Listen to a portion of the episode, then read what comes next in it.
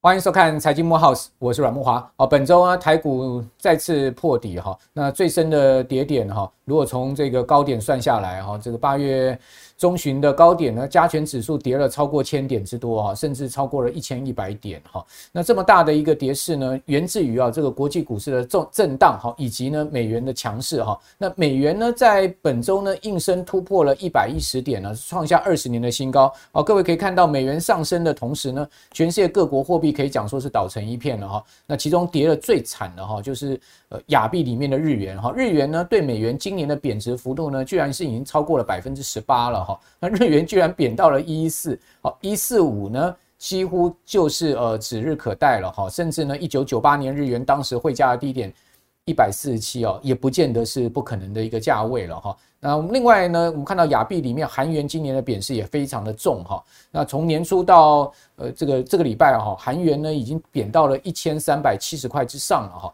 那这个贬幅呢也高达了百分之十三，好是紧追日元之后，以及呢人民币呢贬破六点九之后呢加速赶底哈，直接呢已经看看到七块钱的这个整数关卡了哈。所以亚洲的货币呢，哦从人民币啊到这个日元到韩元呢到新台币哦全面的这个贬值幅度。哦，今年最少的哈，像人民币都已经达到了八趴到九趴了哈，台币也超过一成的一个贬幅，那更不要讲说日元的贬幅呢，已经逼近百分之二十了。那韩元的这个走贬哈，呃，也引发了这个全球的关注哈。那同时呢，我们可以看到。这个韩国的这个进出口贸易的数字啊，也出现了非常大的问题。照来讲说，这个日韩呢是以出口为导向的国家哈，跟台湾一样哈，这个贸易应该是一个长期顺差的，而不应该是逆差的。哦，但是呢，韩国在最新一个月公布出来的这个进呃进进出口贸易的总额呢，居然出现了将近百亿美金的一个贸易逆差哦，这个数字呢几乎是上一个月的这个 double 了哈，同时呢也直追了今年上半年哦这个。全呃，这个整个半年的韩国的贸易逆差哦，这个上半年韩国贸易差大概一百零四亿啊，但是公布出来的最新一个月的数字，居然是达到了这个将近百亿的规模哦，所以有人讲说呢，韩国是金丝雀啊，这个从贸易逆差到韩元的大贬啊，是不是拉了警报了哈？因为韩元贬到十三年的新低，我们可以看到历次韩元的大贬哈，从一九七九年到一九九零年，再到一九九七年到两千零八年。哦，大家可以看到过去四次韩元的这样呃这么重大的一个贬势啊，也就是说呢，贬到这个一千三百五十块这个位阶啊，哦，如果我们有过去四次的经验来看，全部都命中，都是重大的一个全球的经济跟金融的变数哈。比如说一九九七年大家都知道是亚洲金融风暴，两千零八年大家都知道这个次贷风暴，好，所以这个韩元是不是告诉我们再一次的亚洲金融风暴的发生呢？那我个人是觉得啊。呃，现在目前看到整个亚洲各国的情况，跟一九九七年当时呢，已经可以讲说，呃，不可同日而语了。也就是说呢，一九九七年亚洲各国啊，其实在外汇存底的规模上面，哦，在整个经济呃全球的版图的影响力上面呢，都比现在啊弱了很多。哦，所以当时呢，这个九七年从呃泰国发生这个泰铢崩贬哈。然后到这个马来西亚，然后呢，再进一步的进入到了韩国啊，包括香港，当时也被这个索罗斯所阻击啊。哦，那时候一连串的这个呃亚洲各国的本土金融风暴到。一九九八年，甚至日本都发生了啊，这个日本金融机构一系列倒闭的这种风暴。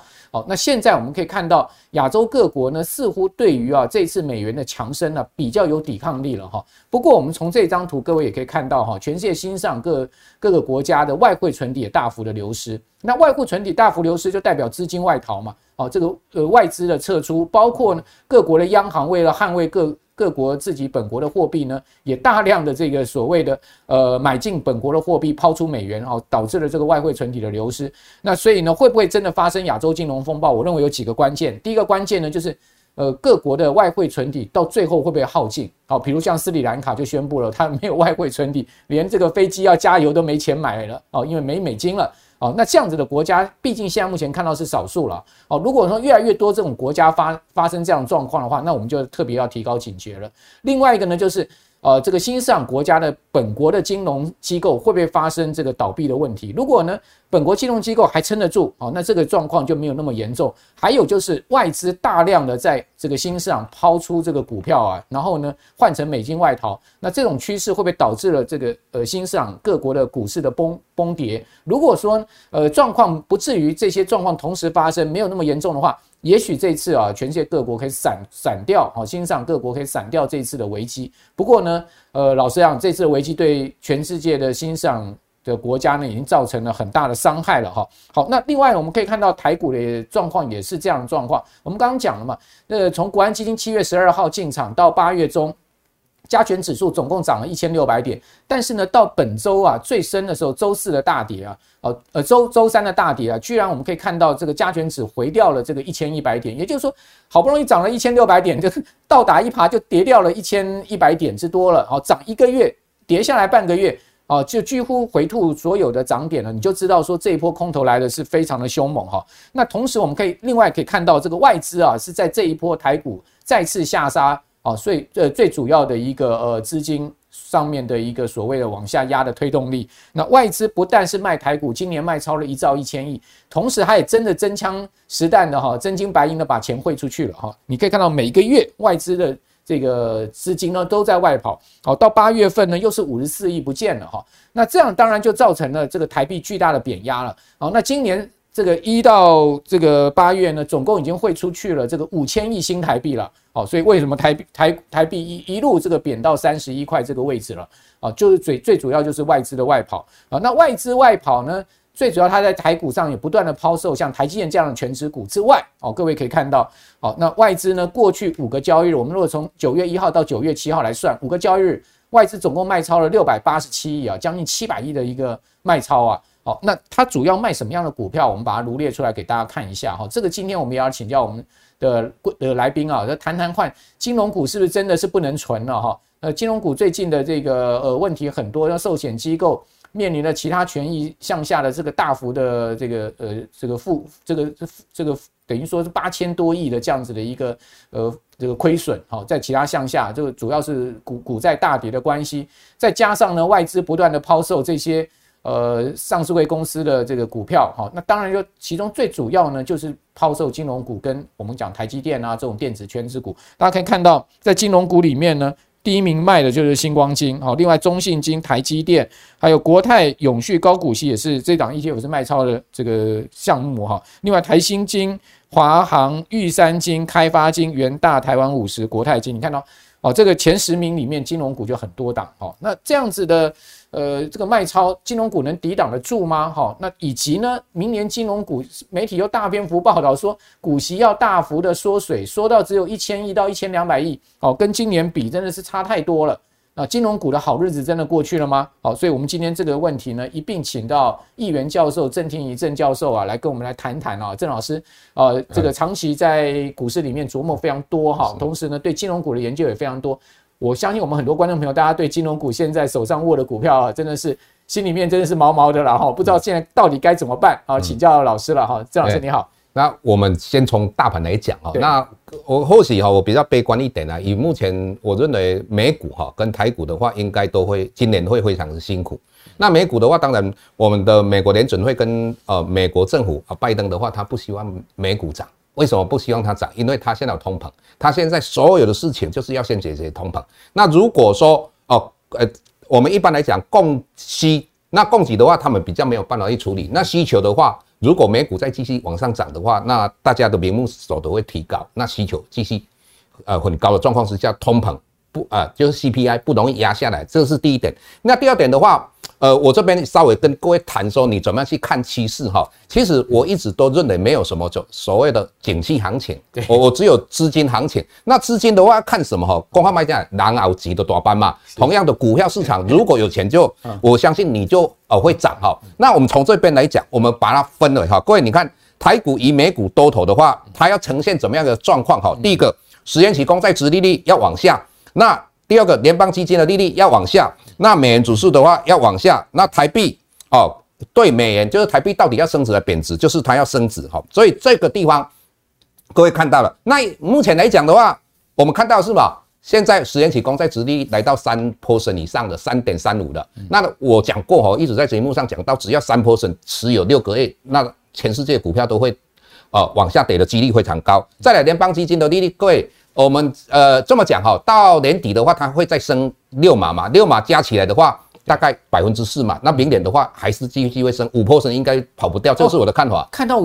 对，到明年哈，明年还要再升四。对对，那美元指数的话，这个就问题大了哈。美元指数的话，大家来来到呃最近的话，应该昨天应该一百一十点六九嘛哈。那为什么来到这么高？会大家会想说这个一是二十年来的新高？那各位你要了解哈，现在美元指数里面最主要有六个货币。那六这个六个货币里面有三个货币很重要，第一个日元，那日日币的话会不会在贬？绝绝对会在贬。为什么？因为它不但是经济的问题，而且是政治的问题。那经济的问题来讲的话，日本从呃一九七九年到现在的话，哦，这上半年的话，它的贸易逆差是最大的，嗯这是经济的问题。第二个，你要知道，我们来谈到一九八五年，那一直光我们一九八零年代的话，日本是全世界。第二大经济体，所以讲伊迄秋丢个安尼啦，拢甲美国呛声讲，以他们的经济实力可以买下四个美国啊！到啊当然没送啊，没送，他就是开一个一九八五年广场协议。那广场协议开的是什么？六个工业国啊，大家拢很高大，那美日本人很很小，所以伊就给谈对讲，你日元要升值不？本来伊讲不完嘛，他两个月的讲后升值，所以他从一九八五年一块钱美金兑换两百五十块日元。一直到一九九四年，就是神户大地震那一年，升值到七十九点七五。嗯，那日本就失落十年，失落了二十年。那这一次不一样啊，因为现在美国要连日本对付中国，所以在这种状况之下，你要知道，只要日元贬值的话，日本的经济就有机会。嗯，所以他这一次一定会让他，我个人认为一百五十块那个都可以看得到啊，就是美国。等于说放手让日元对，那也不会去干预，不不会去干预，因为美国如果日元要升贬值，没有美国的帮忙，他没办法。不像我们在台湾的央行就好做诶，那那外汇存底那么多嘛，那成交量那么少，所以在这种状况之下的话，他一一定会让日元贬值，让日本的经济起来嘛，那来对付中国嘛。所以这个是不管在政治、经济还有军事的话，这个是一个必然的现象。所以你要知道，日元指数里面的话。呃，日元占了十三趴，来，我们这美元指数。对美元指数里面，日元占十三趴，那再来的话，欧元占五十七趴，那欧洲跟英镑的话，对美元的话会继续贬，为什么？很简单嘛，第一个升息幅度不比它较大，第一点，现在有能源危机，那他们还有通膨问题，所以英国跟欧洲的话，经济衰退的幅度会比美国来的大，对，这是从我们如果从经常账来讲的话，那再来这种这种状况之下的话。美元绝对强嘛，英镑跟所谓的呃欧元一定弱嘛，所以在这种状况之下，我认为美元指数会继续往上。那美元指数一继续往上的话，当然我们就谈到台币了。那台币的话继续贬值，那台币币贬值的话，很简单的一个道理嘛。那央行可能升息半码或一码嘛，人家升息三码，所以在这种状况之下吼，我说实在台股非常辛苦。那我们又讲到，我为什么说台股哦？呃，会破上一次的低点一万三千九百二十八。为什么这么讲哈？国安基金破功就对了。对，不是国安基金破功。各位你要知道，国安基金很认真在护盘，但是你要知道，之前他在护盘的时候顺势而为。什么顺势而为？利率往下的时候，它是。就像我们在 COVID-19 那时候，美国在调降利率啊，我顺势而为，不能赢嘛。这看逆势而为哦，这个不是我讲的，这个我知道，但是也不是我讲出来，就是我们的国安基金护盘人、操盘人他们讲的，所以很辛苦哦。所以他有没有护盘？我个人看法，就像说，呃，这呃这个上个礼拜的清呃星期二应该有护盘，没有台积电不会涨啊，星期三就跌下来嘛。那我们在清星期四的话，应该又在护盘嘛，这是我的看法。所以在这种。呃，我们的国安基金加上我们的政府基金，再加上投信，它是整个大盘的买方。那卖方是谁呢？外资。对。那外资的话，会不会一起卖？一定会卖，因为台币要贬值嘛。那台币要贬值的话，你从过去的资料来看的话，呃，台积电的股价啊、呃，跟我们的台币是成正比，也就是台币在贬值，它就得嘛；台币在升值，台积电就涨嘛。啊，安那你有这个台我们的台币会再继续贬值嘛？所以我说实在的。呃，台积电四百三十三应该很很有机会破。我们不去讨论说它到底有没有被砍单，但是从两点，第一个台币往下贬，那我们从过去的资料来讲，那在这种状况之下，它一定会卖台积电。第二个，台积电的殖利率只有两趴多，现在十年期公债殖利率三趴多，哦，所以我个人认为，呃，各位要保守一点哦。我个人认为到明年下半年度，应该美国就会释出降息的信息，那时候我相对比较好一点。好，所以现在处在一个 整个呃情势呃非常复杂的一个状况了。对，刚刚郑老师也讲到，因为其实我认识郑老师也蛮久了，我第一。应该来讲，我认识郑老师这么久哈，第一次听到郑老师讲这个股市哈，这呃像现在这么保守的了哈。也就是说，过去郑老师就是说，基本上看股市还是呃有多多空空的看法，但是这一次看起来很明显哦，哦就告诉我们的观众朋友，现在现阶段哦，股市应该还是要往下的一个中长线的格局没有改变。那当然，刚刚郑老师也举出了一个很多的例证，好，比如说呢，美国联准会还要再升息，对不对？对，没有错。好，那那美国联准会九月二十号、二十一号就要开会了，大家可以看到这个最新的哈。哦好，WSJ 他们预估说呢，联准会呢九月非常有可能连续啊第三次的升息三码哈。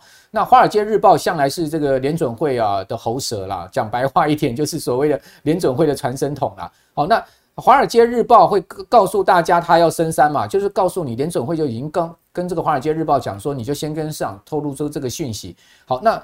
刚刚郑老师也预估了，不只是九月二十号、二十一号这两天会议之后决策要升三码哦，十一月跟十二月还有两次会议，没有错。这两次会议呢，还要再各呃各升这个，总共要加起来再升三码，也就是说，几率很高。也就是说呢，呃，这个今年还有三次会议要升六码，六码升下去刚好四趴。对，好，就今年到四趴。那刚刚郑老师有讲说，呃，这个。呃，明年可能会升到五趴哦。对，好，明年升到五趴，就代表明年还有四次啊。这个就是要升一码的话，会四次。如果说是升两码，就两码的这个两次的会议哈。那另外我们可以看到诺贝尔奖得主哈，呃，史迪史迪里格兹他讲什么？他讲说呢，诶，升息呢其实会让这个通膨恶化。那升息会不会让升息会不会让通膨恶化？这个其实蛮见仁见智。照来讲，升息 升息是要压通膨，但问题是这个诺贝尔经济学奖。Joseph Stiglitz 他为什么讲说升息会让通膨恶化？他要举几个原因了。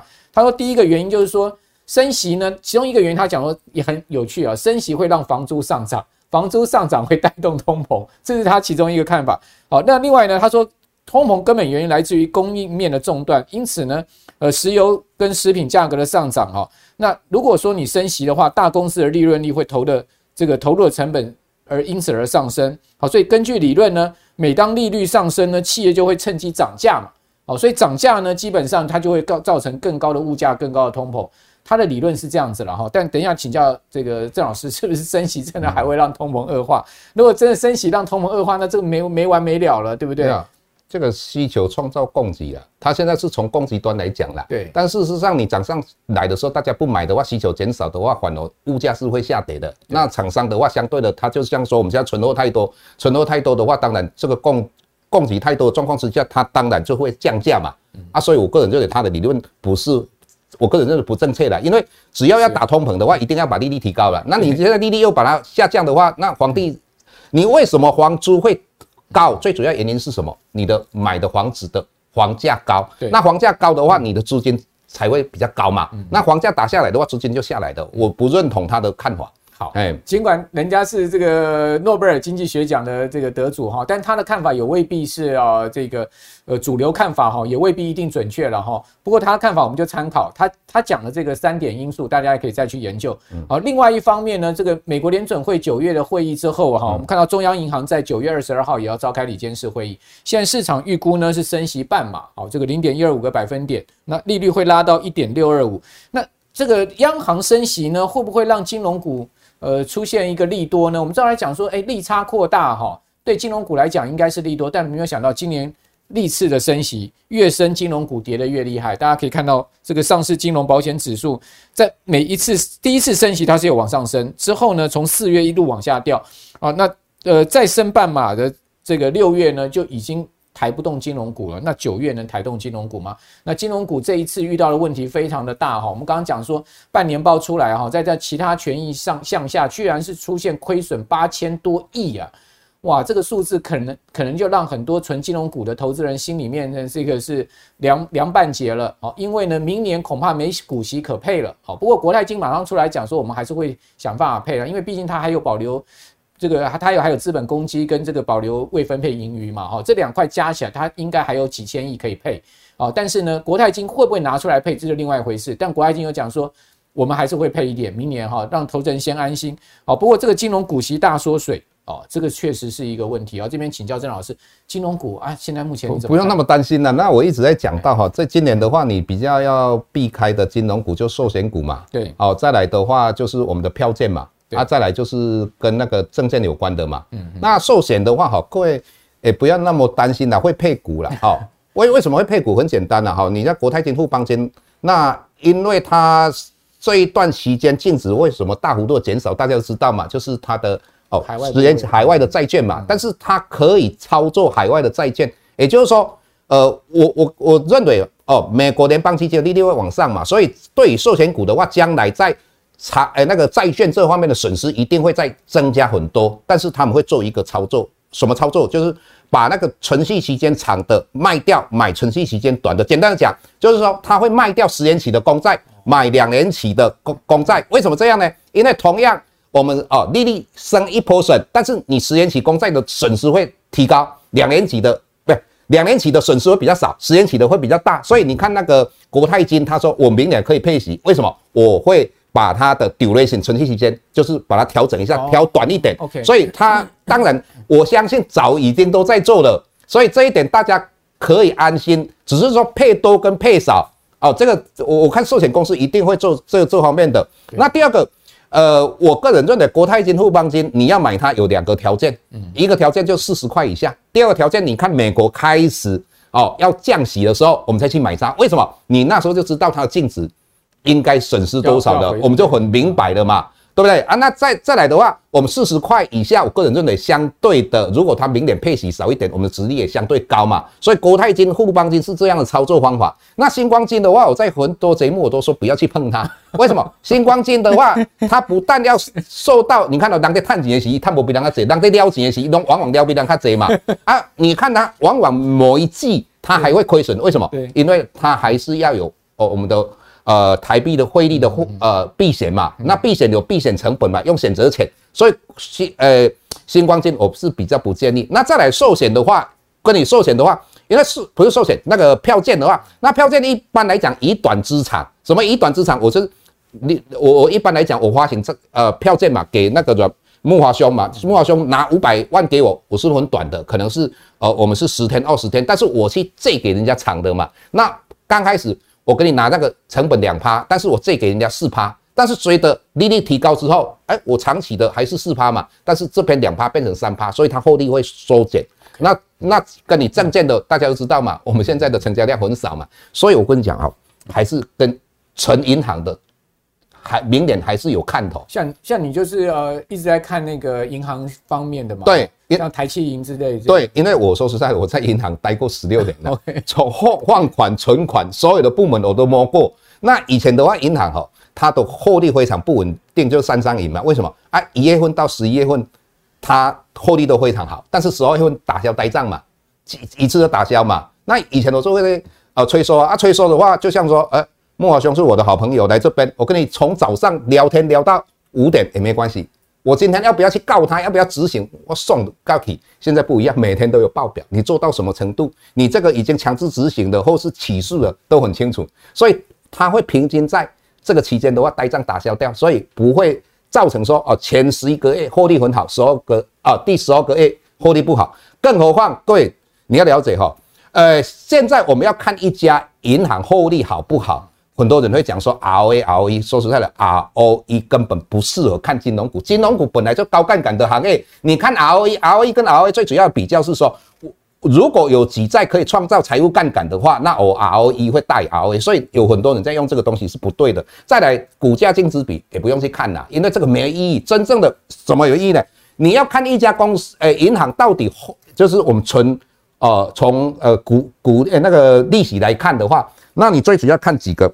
一个一换一起放款跟背抵呆账覆盖率，那一起放款这个大家都知道嘛，哈，那这个一起放款的话，呃，过去我们看到去年的话，台企银为什么它的获利比较不好？最主要原因是因为它有复兴航空，还有某一家贸易公司，所以它一换比例百分之呃零点四八，现在台企银只有百分之零点一九，嗯、哦，那这个背抵呆账覆盖率是什么？我在民国九十四年，我离开啊、呃、我的呃华南银行，那我到国外去念书的时候，当时呃被抵债账覆盖率是百分之四十九，那代表什么？我一起放款有一百块，啊，我甲准备四十九块要准备来来打消呆账，这摆已经弄过了，就大概现在的百分之六百，等于讲我一百块的一起放款，我已经六倍在那边等你啊，所以这两个都这个很低，这个很高，就代表什么？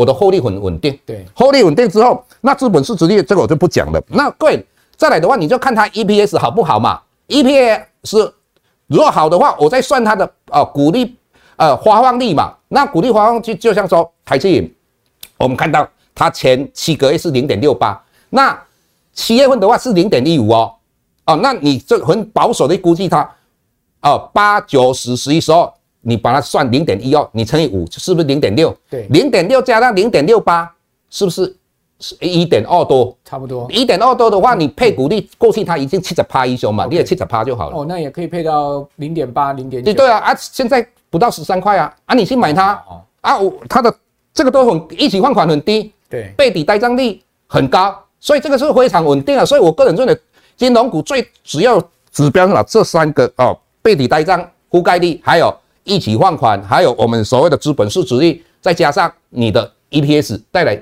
股利发放率，那这个就很清楚了啊。所以你，所以你你现在的话要找的是什么？纯银行的。OK，那银行的话，那张银哦，也就是说。我们把今年看哦，一到七月份的话，它的 EPS 有成长的，在金控里面只有呃呃永丰金控它没有减少，其他都减少嘛。那个我们都放在一边。现在我们不要去讨论那些，因为那些东西说实在，明年的殖利率都很低。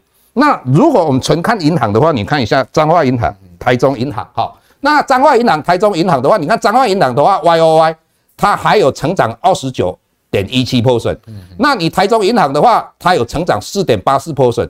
那我们重重点是，我们台企银，各位你们看到它成长百分之七十 percent。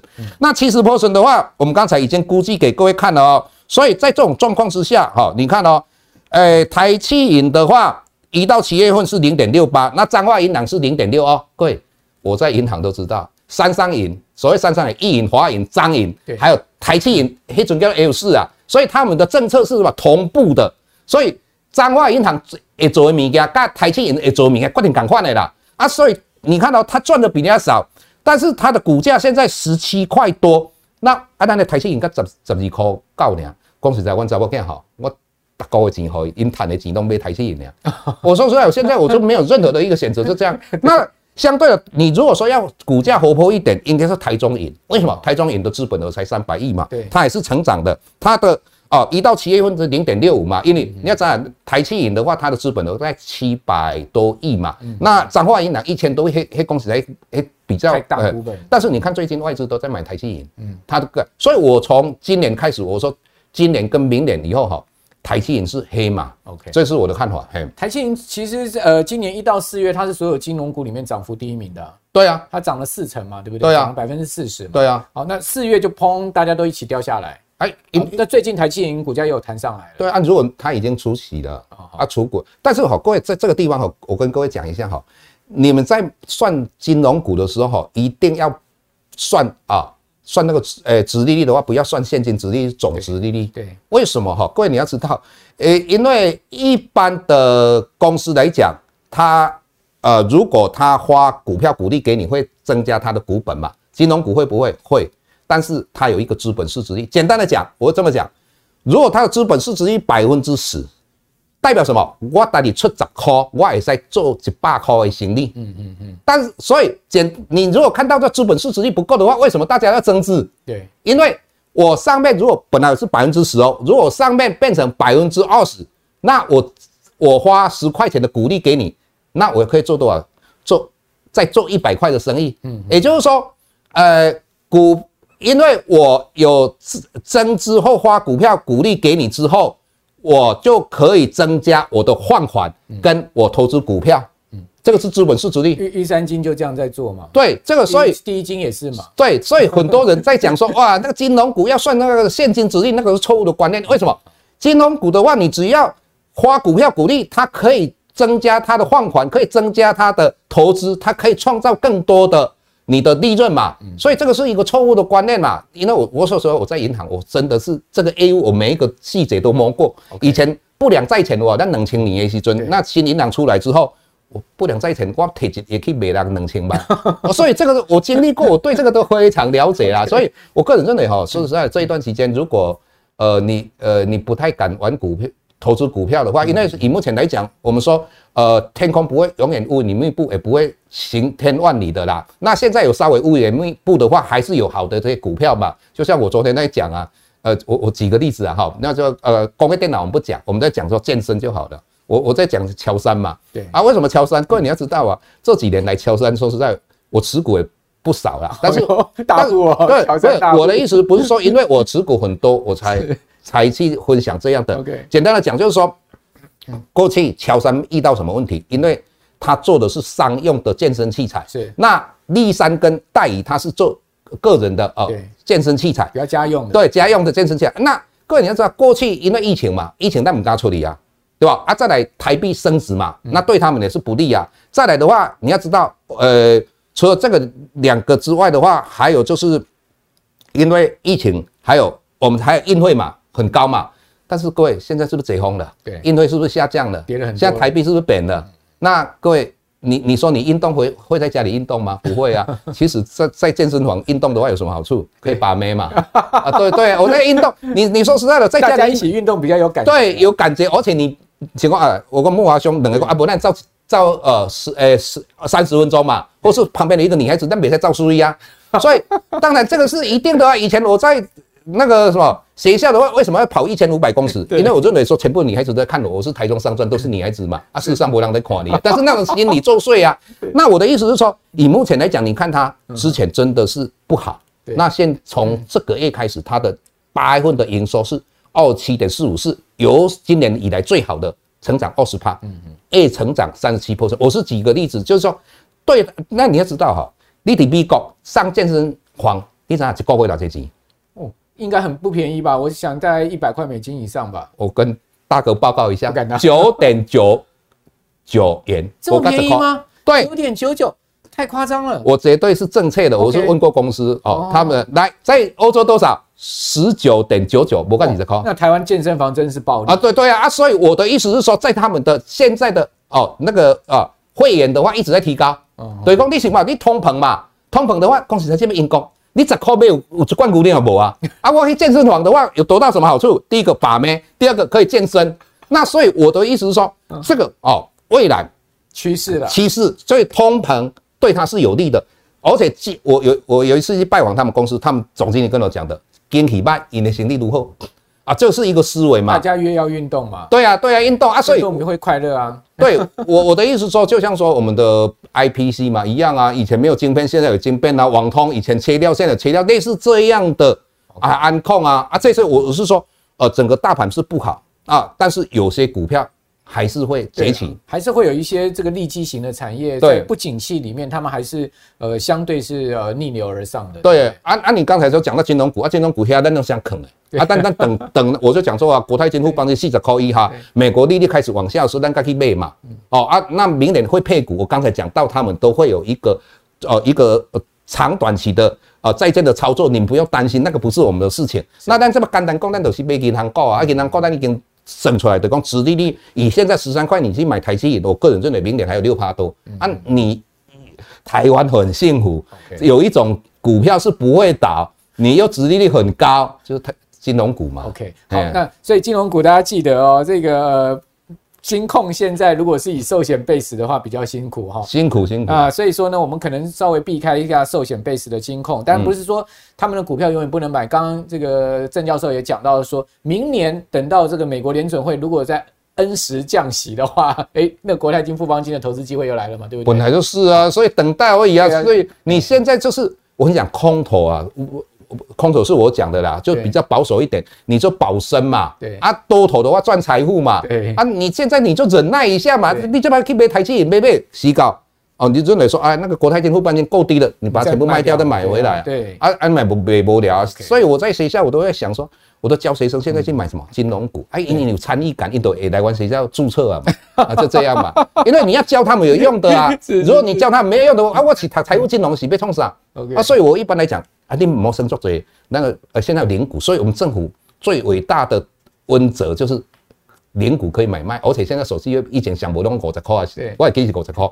啊，现在的话是按照那个爬线斗嘛处理，所以这个是一个很棒的事情。好，那这个我记得郑老师也讲过，这个呃买台积电不如买台积银嘛。对 对。好，所以再次验证哈，郑老师的看法也的确啊，这一波台积银跌下去之后，弹上来弹蛮多的哦。嗯。好，确实这个相对呃在。整个金融股里面，它表现的是相当不错了哈，最近的股价啊，确实它有这个明显的在往上弹升的一个情况。那我们可以看到，呃，到八月哈，整个寿险业哈，他们的这个其他权益的向下哈，又出现了这个两千亿的一个呃这个净呃应该讲说净值，然后又出现一个两千亿的减损哈。七月好不容易增加回来一点，八八月马上净值又掉了两千亿，可见还是真的辛苦。九月又更辛苦，九月更辛苦。嗯，好。那九月、十月、十一月，大家可以看到，九月这个美国股市又重新的往下掉了哈。那呃，债券殖利率往上升啊，美国十年期国债殖利率升到突破三点二，好，可见呢，债市的这个部分哈还是在走空了。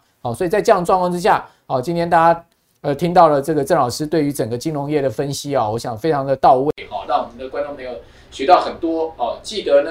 哦，金融股不要去看 ROE 了，不要看 ROE 了，最重要是看那个呆账覆覆盖率，好，还有再去看它的这个呃所谓预放比到底是怎么样的情况。好，为为什么玉三金、第一金他们要年年配股利呢？哦，很重要的是他们要扩大他们的放款规模，对，让他的生意做更多。我想这个真的是只有在金融业待过，而且呢有研究人才能讲出来的内行话。让我们的观众朋友参考了。今天非常谢谢郑老师，也非常谢谢我们所有观众朋友的收看。那观众朋友，如果你喜欢我们财经慕 House，请上各影音平台搜寻我们的节目，同时呢，把我们的节目推荐给你的好朋友了。啊，记得准时收看哦。我们会时时请到像郑老师这样子好的来宾来跟各位谈各种投资上面大家应该知道的地方。那我们就下次见了，拜拜。拜拜。